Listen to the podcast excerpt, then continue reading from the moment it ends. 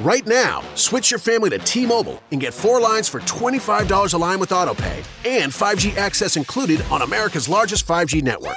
So don't wait. Get unlimited and nationwide 5G access for the whole family for just $25 a line. Visit a T Mobile store or T-Mobile.com today.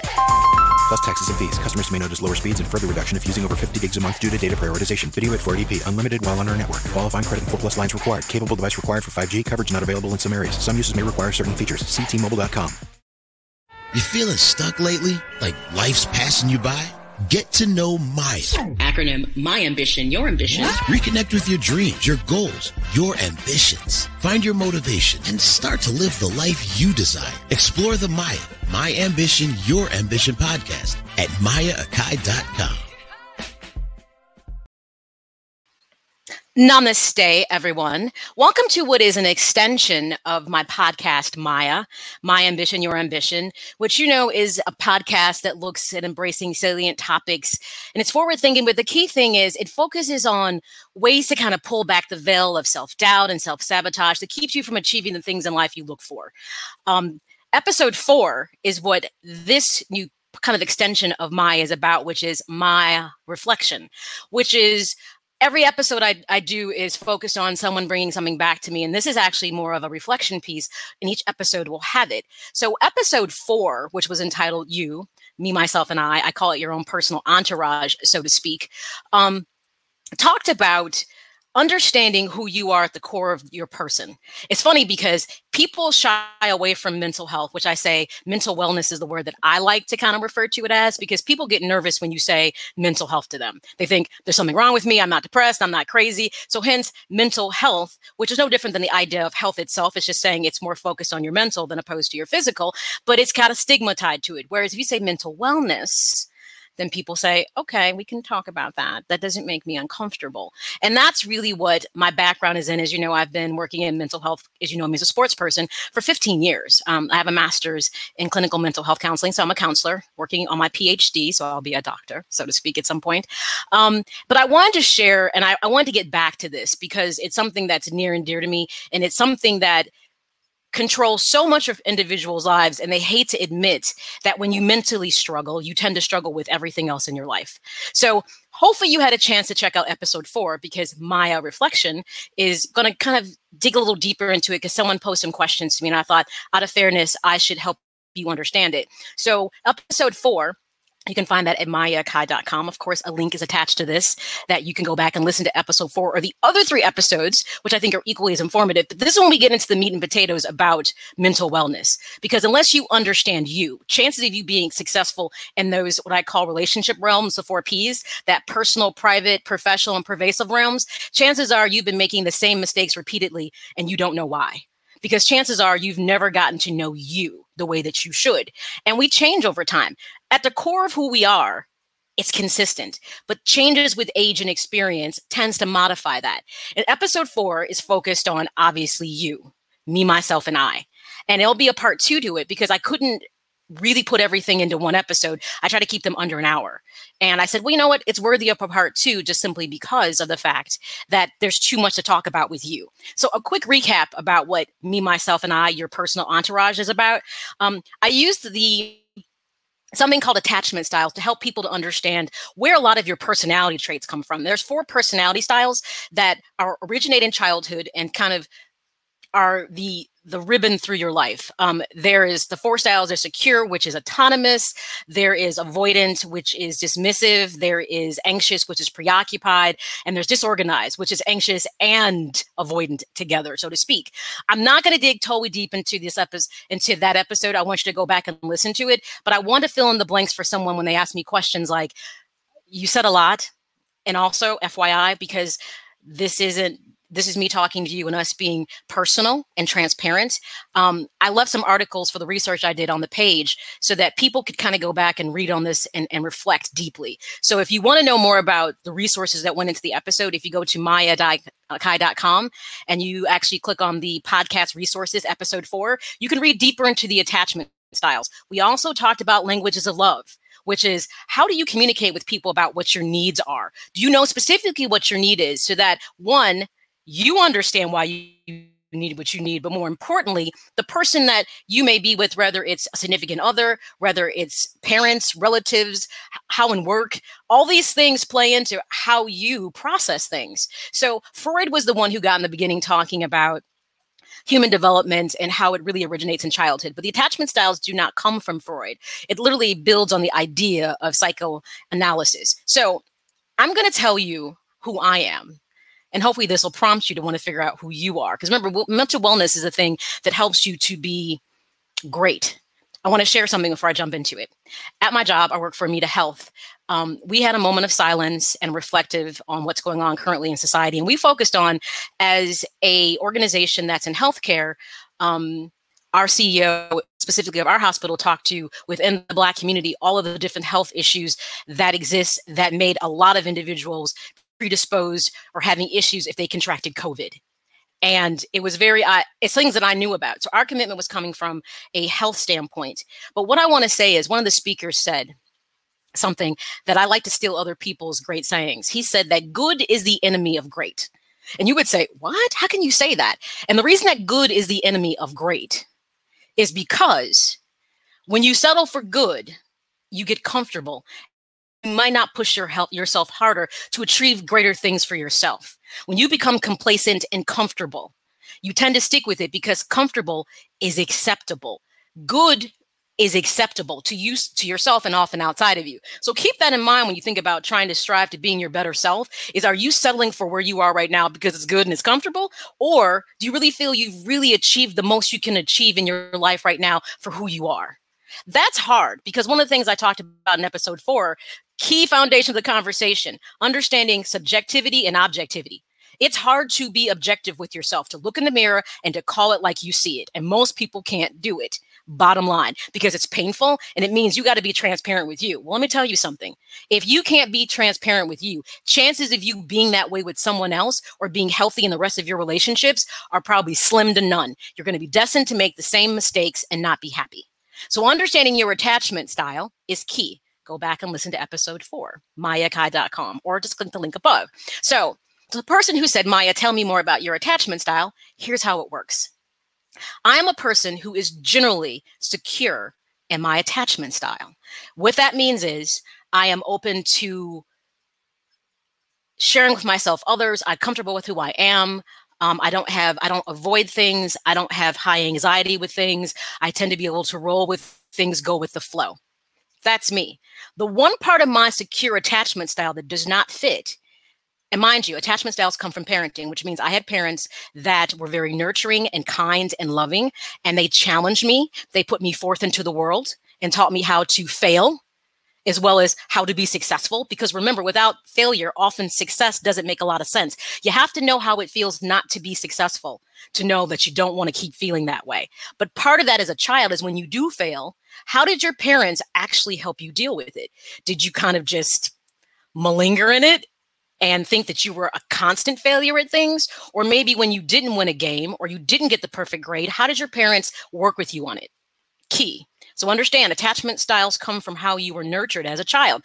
An absence fully of nurturing can make you almost pretty much disorganized, which is that ancient and ancient's a very avoidant person. So for me, I'm secure. The only part that I don't correspond with 100%, and I'm working on with being secure, so to speak, is the fact that people who are secure are happy with people and comfortable with people leaning into them for help, but they also don't mind being vulnerable and allowing others to help them. I absolutely have struggled with that. And I'll tell you where it comes from. It came from the fact that though I had very nurturing parents, and let me be clear about my background, I came from a single parent home, my mom, um, my father wasn't in my life because my parents weren't married, but also my father lived abroad a majority of my early formative years, and he was in Europe and Switzerland until I was 13. So, hence, those kind of bonds you normally would form with a parent, my father was missing because of time. This is why I always tell people time will always trump money when it comes to what a child needs from its parents. So when people haggle over child support and don't want their child to see a parent because they can't pay, they have no idea of the damage they do because there is no price time on time. So if you're happen to be co-parenting with someone, I want you to know, read up on attachment styles so you can understand what your child might go through if you can't strike a balance. But with that being said, I struggle with the idea of allowing myself to lean into other people because within the narrative from my mother and my grandmother, because I was raised by women, very strong women, let me put another caveat.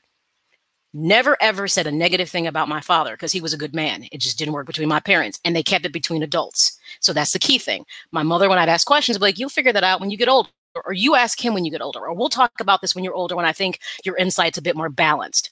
That was a good response to give me. With that being said, though, I was always taught you don't rely on other people to do things. You must be self sufficient. Don't be afraid to take charge and get things done. So, how is Maya at work? Maya doesn't let things just sit and not get done. When other people are floundering, I'm like, I got that. But the problem is, I have a problem sometimes with letting other people do things, especially if I'm like, we're sitting here and this isn't happening and it's making me really uncomfortable. I'm also the kind of person because of that, when it comes to being an emotional individual, I don't feel comfortable sharing with people how I feel, especially if it makes me feel vulnerable. If I feel like a person's put me in a spot that makes me emotionally inadequate, I absolutely want to pull away and not share that they make me feel that way. That doesn't truly fit fully into being a secure attachment style. I came to understand that because obviously I work in mental health. So, one of the things that I began to understand is that I had to work on that. And the reason I had to work on that was because of the fact that it actually damaged some of my relationships to the point where recent relationships I had with friends that I have been friends with for I'm talking years, our relationship ended because of the way they disregarded my feelings about things. But I also came to an accountability point and I realized that I'm an Aquarius, by the way. So that whole autonomy thing is huge, FYI. Um, for uh, Lee Williams, who put in Capricorns.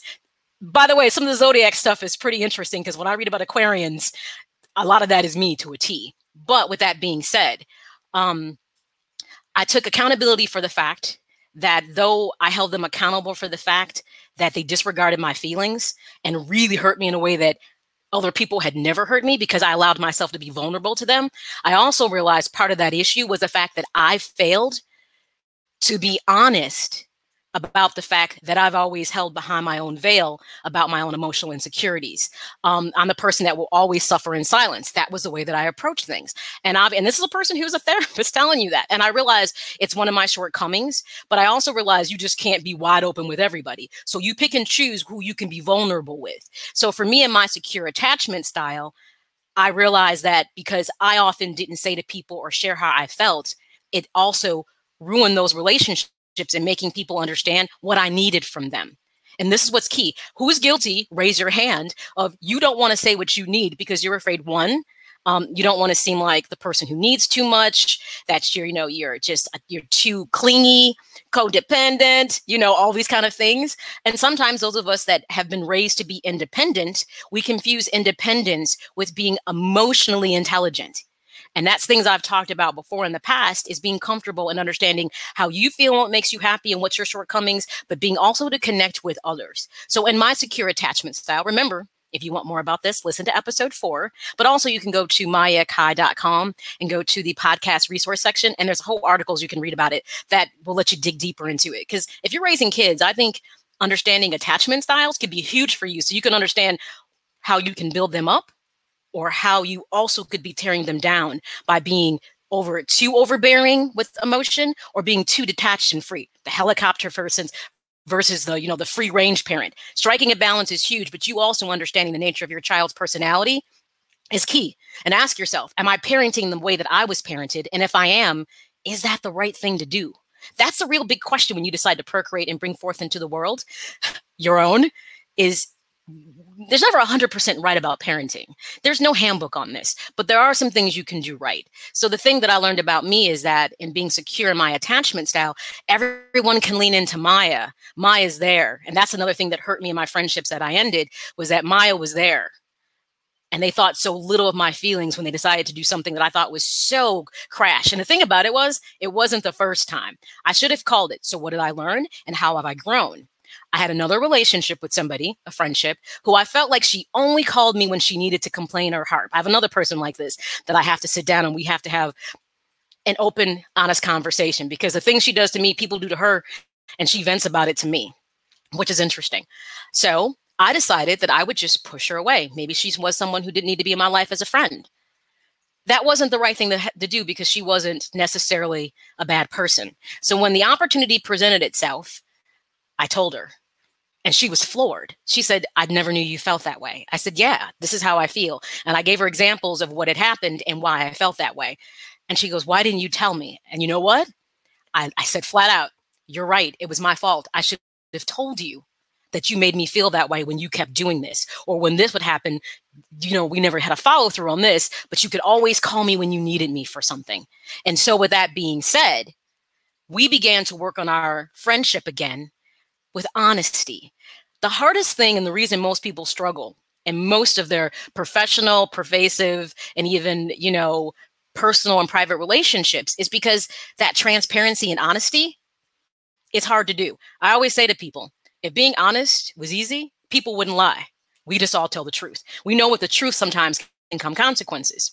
So, with that being said, when you understand your attachment style, it can probably help you to understand how you interact in your in your more intimate relationships with people, how you are when you're a parent, how you are when you have to deal with your parents, how you interact with your friends, how you are at work. All of a sudden, I guarantee you, your inside emotions will be illuminated because you'll understand yourself better.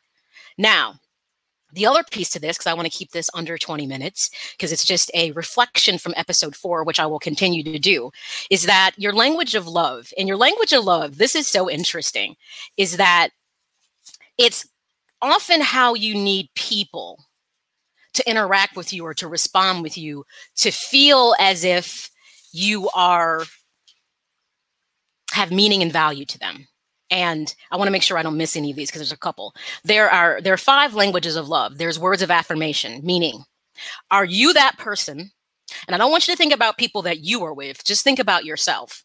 Are you a person that they say actions don't speak louder than words in this case? You need to hear from someone. I appreciate you did that for me. Um, how many people say i just need you to say you love me. Why is that so hard? Guess what? Your person's language of love might be that they have a hard time telling you that because that's something that they didn't get, so they can't give it to you. So there's ways that you can grow beyond yourself and help those important people in your life also grow.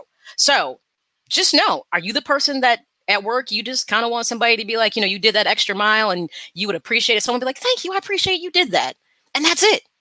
That's it. Now, mind you, a bonus usually makes you feel equally as good. But I'm just saying, do you kind of need your ego to be stroked with words? And if it is, it's not bad because you're the person that actions don't speak louder than words. The other one is quality time. Now, mind you, there can be a mixture to this a little bit, but I guarantee you, you are one more than the other. Quality time. Quality time is for you, it's about the time someone takes to spend time with you and they use it with respect and appreciation. How many times have you ever been someplace and you'll see people who can't take their their face out their cell phone and they're sitting at a dinner table. And my thing is like you can't put your phone away for dinner to just sit down and connect with the person that you're with because whoever you're whatever you're looking at the phone, you can connect with it later. You'd be surprised how many people just can't focus on what's in front of them because they're so caught up in other things. But what they don't realize is how disrespectful that might be to the person that they're with that if we arrange to go on a date or if i'm if i'm supposed to be with my kids doing something and i'm focused i keep i'm at you know i keep looking at my phone because work is contacting me but i'm supposed to be doing something with my child don't think they're not aware of the fact that you're not dialed into the time that you're spending with them. So are you a person that quality time means something to you? Receiving gifts um, for some people who might think that some people are gold diggers, it's not necessarily true. For some people, the idea of receiving gifts makes them feel appreciated and loved. And this often comes from the way that they were they were actually raised. That their parents, who maybe were so busy doing their work, um, compensated with always buying them things opposed to spending time or being present in different ways. So they assume you show me that you love me because, or you care about me, or that I'm appreciated because you buy me things. Now, if you're asking how does this translate over into um, other relationships besides personal relationships, think about your private relationships. So, for instance, um, for some people, if it's Mother's or Father's Day and it's just totally blown off for your birthday, and this could be for your friends as well, you might be like, wow, I didn't even get a happy birthday. Really? And, and more than that, it might just be someone gives you a simple gift and you're like, wow. And it's not so much what people give you when you're a person about receiving gifts. So let's not confuse the gold digging thing with actually liking to receive things. It might just be that someone thought about you. So it might be like, hey, um, my friend, for instance, a good friend of mine said, I've got a friend who sells cosmetics and I bought some some lip gloss and I had a picture a couple days ago. She goes, Here, I got this one for you. I thought it'd be nice on you. And I'm not a receiving gifts person, but I was like, Oh man, thank you. Uh, that, that's so cool that you thought that this would be good for me. So some people, it's just those small things to know that you thought of them and you put a little effort into the thought is what does it for them. Acts of service. Oh, wow. This is one that gets people. Are you that person that it is what you say, but it is what you do that makes a difference. And acts of services, you know, how many times have you heard a spouse or significant other say, Why can't you just take out the trash or do the dishes? Because maybe I'm the person that always does it, but maybe I'm having a hectic time at week or a lot of stuff is going on with the kids or whatever. And if you just could kind of help me out without me having to ask, that's what it is. You help, you get something you need without having to ask for it. That shows the value and appreciation. So acts of service may be your thing. And physical touch, and this may be a lot of people. Some people can't stand the eye being touched. Think about people who love PDA. Not the kind of PDA which you're like get a room PDA, but just like the idea of being hugged or kissed. Some people love that. It makes them feel so appreciated. So without ever saying a word or doing any of other things, just by like grabbing someone's hand and be like, "Hey, you okay? How you how are you how are you doing?" Physical touch for a lot of people is something that creates such stability for them. Um, a lot of people struggle with this because let's be honest, we come from families where the whole physical touch thing, hugs and kisses, wasn't necessarily their family thing. So they may struggle with receiving it from someone who's like that, or more importantly, they may struggle with giving it to someone who might need it because they're not comfortable. And these are all things to think about. What is your language of love? And more importantly, if you happen to have children, a significant other, or other family members, what is theirs? And are you equally giving them what they need to be happy and to feel appreciated and loved? These are small things that people never think about because no one ever fleshed it out and said, What's your language of love? But these are things that truly affect the way we interact and communicate with people. Communication will be a whole nother podcast I'll talk about. And there are ways that people communicate, and you'll be like, spot on, that's me. I do it all the time. I'm guilty of it. Or I don't mean to be like that, but now that I've read that description, I'm pretty sure that it's me. So you would say, Maya, when this is all said and done, what is your language of love? I have to say that I'm a person that's probably more about acts of service, so to speak. Um, I get real uncomfortable when people get too lovey dovey, like with words and physical touch. Though in my old age, I've come to appreciate it a little bit more. Um, I would say 10, 15 years ago, um, I didn't. And I'll tell you when I learned more about my language of love is when I went through a divorce. Because I'll be honest, I pretty much went into it not knowing any of those things about myself. But when I left out of it, what I learned about myself. I wasn't busy looking at what exactly didn't go right on the other person's side. I was like, what was I accountable for and what was I not honest about? And honestly, it was my emotions that I wasn't honest about and what my needs were emotionally. So, with that being said, for me, words of affirmation I find are the things that work more for me. And it's not saying that you have to be, oh, you know, I don't, I don't, I don't need that. So it's, it's not so much. I'm like, that's not my thing. It's the acts of service. I'm more about show me not necessarily tell me words. Because you know you do have people that will say anything to you but their actions don't back it up. So if i had to pick two i'd be like well you can tell me something but what you do needs to back it up. You don't ever have to buy me a thing but if you treat me good as a person that shows me that you actually respect and care about me. And this is where people will often fail. What's more important to you do you need to hear the words? But if they don't do it you're okay with it. It just smooths everything over. Or is it just the opposite? So figure out what your you know your language of love is and ask yourself is it being fulfilled? Figure out your attachment style and say based on what i've just learned about myself how has this permeated through my entire life especially now in key relationships? But more importantly how has it affected me because we're talking about that first relationship realm, which is you, me, myself, and I. It's your entourage. How do you interact with you? And it's so interesting that people don't want to be objective because it's hard, opposed to saying, if I'm objective, this is going to help me to better understand myself and have a healthier, fuller life, or maybe be a better parent and understand, oh, geez, maybe I miss this with my kid. Maybe I should ask some questions like, can I ask you a question? Um, does it bother you when I do this? And they may say, well, actually, yeah, it does. I just didn't bother to tell you. Okay, well, could you bother to tell me? Beginning to open those dialogues with significant people in your life. You don't have to have them with everybody. will be the difference in the quality of life that you live. And it will be the thing that will help you to stop self sabotaging yourself. It will help you to have stop having self doubt because you'll under, begin to understand the things that you do and why you do them and to be able to have a corrective action, so to speak. But if you keep living in the dark, if you stay behind the veil and you don't address what your own issues are, people always want to focus on what someone else should do different, opposed to what they should be doing different and how you impacted the situation. Remember, you can't fix anybody else. You can only be accountable for your own actions. And you should always be doing a survey when something goes right as well as when something goes wrong what was my part in this? What did I do right? And better yet, the next time that happens, what could I do differently if I had a do over? And does, in the reflection point, does it mean maybe you warrant someone an apology because of how you responded? You'd be surprised when people come back and apologize for their shortcomings and they do it from a place of honesty and transparency and say, You may not want to hear what I have to say, but I need to apologize because I've been doing some self reflection and I realize I did something that was so disrespectful to you. It doesn't mean that we're going back to where we were because maybe that's not where we need to be. But at least I want you to know that I'm aware that I've done something that wasn't right by you. And you know what? You can choose to not talk to me again, or maybe our relationship is just where it is and it can't get better. But I want you to know that I'm aware. But you can't know you're aware until you do the heavy lifting for yourself.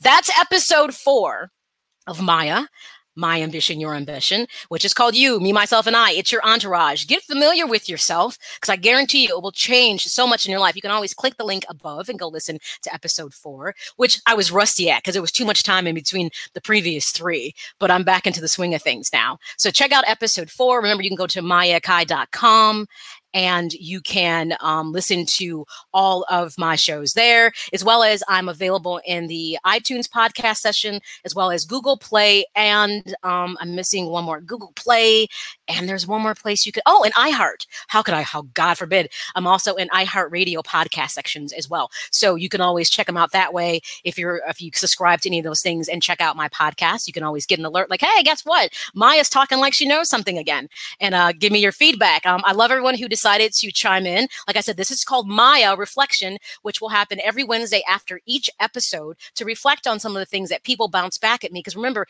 it's about us growing together. I have to share parts of how I've grown to help you understand how you can grow as well. So, everybody, make sure you go listen to episode four um, on mayaakai.com or iTunes, Google Play, or iHeartRadio podcast. Um, and sit tight and wait for episode five, which is going to expand on your entourage a bit more because I'm going to give you a tool that if you want to know what other people think about you, and don't say you're one of those people that says, I don't care what people think about me, because you do care about what someone thinks, just not what everyone thinks. I'm going to give you a tool that if you're brave enough, you can share to see how other people perceive you versus how you perceive yourself. And this might help in a growth point because understanding how you project to others opposed to how you perceive you are. Remember, perception is reality. And part of growth is being objective and hearing what others think to help you figure out why is there such a disconnect in how I think I am and others think that I am. But that's it for this my reflection. Everybody, check out episode four. And until next time, everybody, remember your present becomes your past and your future is no more. So every day, make the most of it because it counts. All right, everybody, that's it for me. Until next time, um, stay safe have a happy Fourth of July. Please be safe and don't get too excited um, about you know it being the Fourth of July. Remember, we're still dealing with some things with COVID nineteen, so keep yourself safe. Don't get reckless out there. All for some fireworks and some libations. All right. Until next time, everybody. Have a good one.